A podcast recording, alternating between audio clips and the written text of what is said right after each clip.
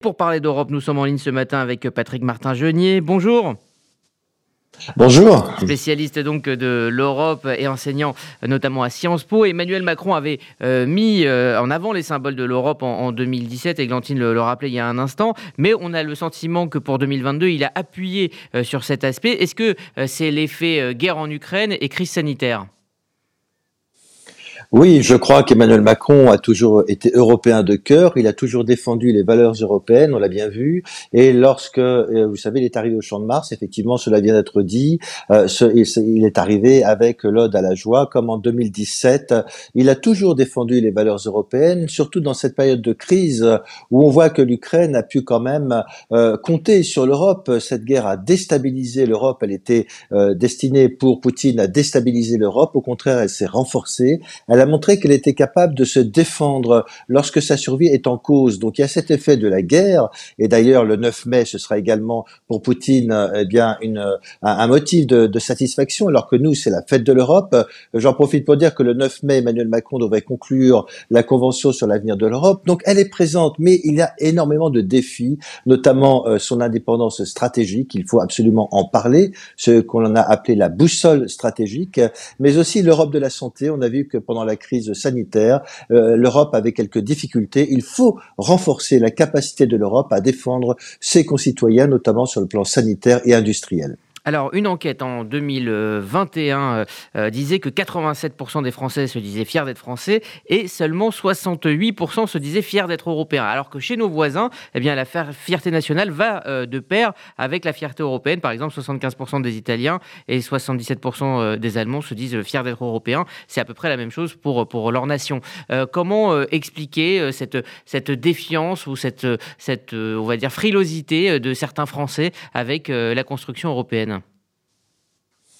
Eh bien parce que euh, j'avais déjà eu l'occasion de vous le dire, malheureusement, beaucoup de responsables politiques n'ont jamais véritablement soutenu la construction européenne. En France, il est de bon ton de critiquer l'Europe pour dire que tout ce qui va mal, c'est à cause de l'Europe et de l'Union européenne, et c'est aussi l'effet de la propagande, malheureusement, il faut bien le dire, de l'extrême droite et des partis anti-européens, euh, qui finit quand même, on l'a bien vu, et c'est une grande inquiétude, par avoir un effet sur les électeurs. Malgré cette propagande et cette désinformation des partis anti-européens, on s'aperçoit que le fait que 68% des Français soient encore attachés à l'Europe, c'est important. Les Français sont euh, attachés à l'Europe, à la construction européenne, même si, et c'est normal, certains souhaitent euh, qu'elle soit plus démocratique plus proche des citoyens. C'est aussi une réflexion que nous devons avoir sur l'avenir de l'Europe, la façon de concevoir les affaires et la gouvernance européenne. Mais aujourd'hui, il est important que nous ayons un président engagé euh, de façon très franche du côté de la construction européenne,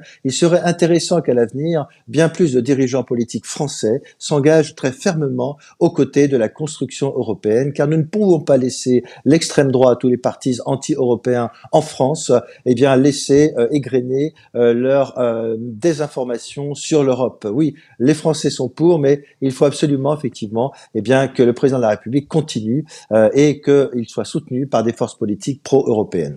Patrick Martin-Genier, est-ce que vous pensez que justement que cette défiance envers l'Europe euh, affichée timidement par Marine Le Pen, voire cachée à certains euh, moments, en tout cas elle a essayé d'édulcorer euh, son programme de 2017, est-ce que justement cette, cette défiance envers l'Europe a été pour certains électeurs un critère déterminant dans leur vote, dans leur choix?